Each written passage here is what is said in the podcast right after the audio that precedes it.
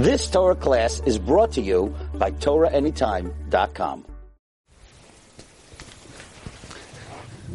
There was once a boy jumping on a mattress in a village, and he was jumping up and down on the mattress, and he was having a really fine time.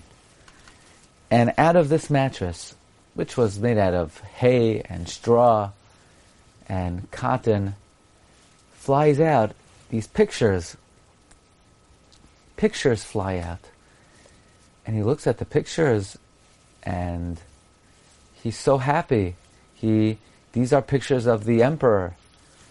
Uh, and he's so happy to have the, see these pictures of the emperor and he continues to jump on the mattress and these pictures are flying out.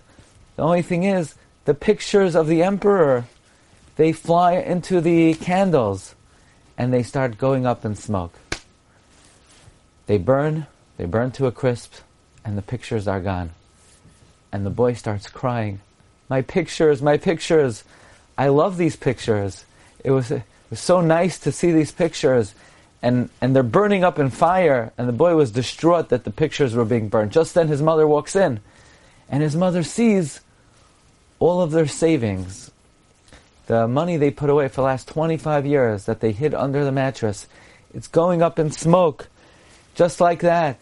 They spent a good chunk of their life putting away this money for their future. And now it's being burnt and there's no way to replace it, there's no insurance. But what was the father doing at the time? The father was out in the field. And one of the emperor's officers were riding through the forest, and he was announcing, if anyone could lend him 200 ruble, he will re- be rewarded extremely handsomely, that he will personally give an entire forest to the benefactor who lends him this money. You see, this officer had the opportunity to make a once in a lifetime deal. He just didn't have money on him at the time, and anyone who would be able to lend him the money, he would personally give over an entire forest to the benefactor. So the father comes running up the steps because he knew he had that money stowed away under the mattress. This was his life savings, but it was worth it to lend it or even to give it because in store he would receive a fortune. He would receive an entire forest. So he runs up the steps and he hears his son crying and he sees his wife crying and he sees the burnt money and he realizes the opportunity of a lifetime was lost forever. They're all crying the son, the mother, and the father. They're all weeping bitter tears. However, they're all crying over different things. The son is crying over the lost pictures. The woman, the wife, is crying over the loss of their life savings but the father is crying over the loss of the entire forest. So too on Tisha B'Av says Harav Avigdor Miller Zechatzak Levracha. Many people cry, many people mourn, but there are different levels of crying. Some cry because of the difficulty they encounter in making a livelihood, or the persecution that they endure. Others cry because of the tsaros of the galus and because of the, the challenges that they face being outside of Eretz Yisrael, insecure. Some cry because they want to do the avodah in the Beis Hamikdash, which is an even higher level. And yet, none of the above are the highest level of mourning on Tisha B'Av. The highest level of mourning is to cry for the distress that the Shechina Hakadosha is in, to feel the pain of Hakadosh Baruch Hu, who's been exiled from his home, the pain of the Shechina, who no longer in Yerushalayim, who's not recognized in this world, where the ideals of HaKadosh Baruch Hu, the ideals of the Torah are trampled upon, are disgraced, where every form of immorality and every improper perspective and attitude is espoused in this world.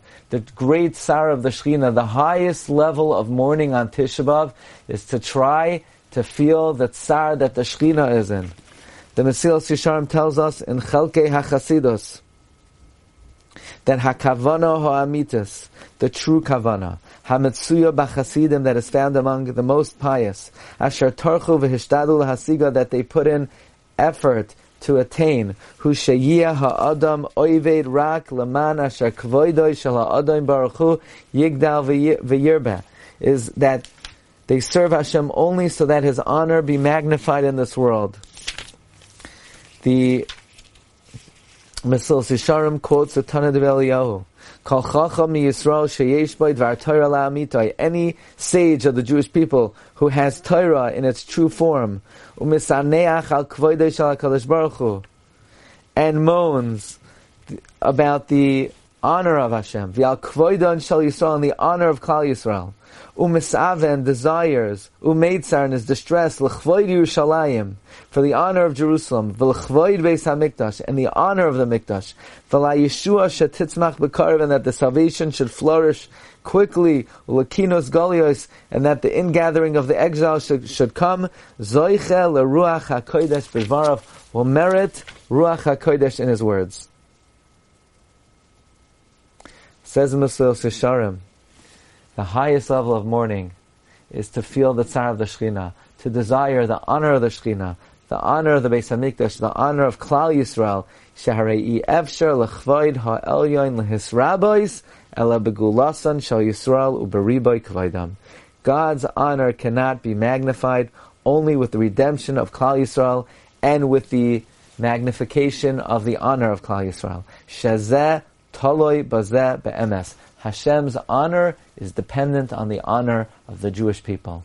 And therefore, if we are able, while sitting on the floor and mourning, if we're able to try to experience some degree of feeling for the kavod of the Shechina, this will elevate us to the Madrega, where slowly, slowly we could be among those Certainly,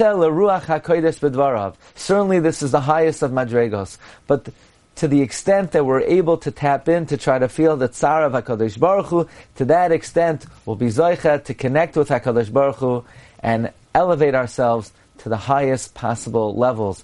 May we all be zoicha to see Haramas Keren HaTorah, Haramas Keren Yisrael, Haramas Keren Hamikdash, the Hashchina.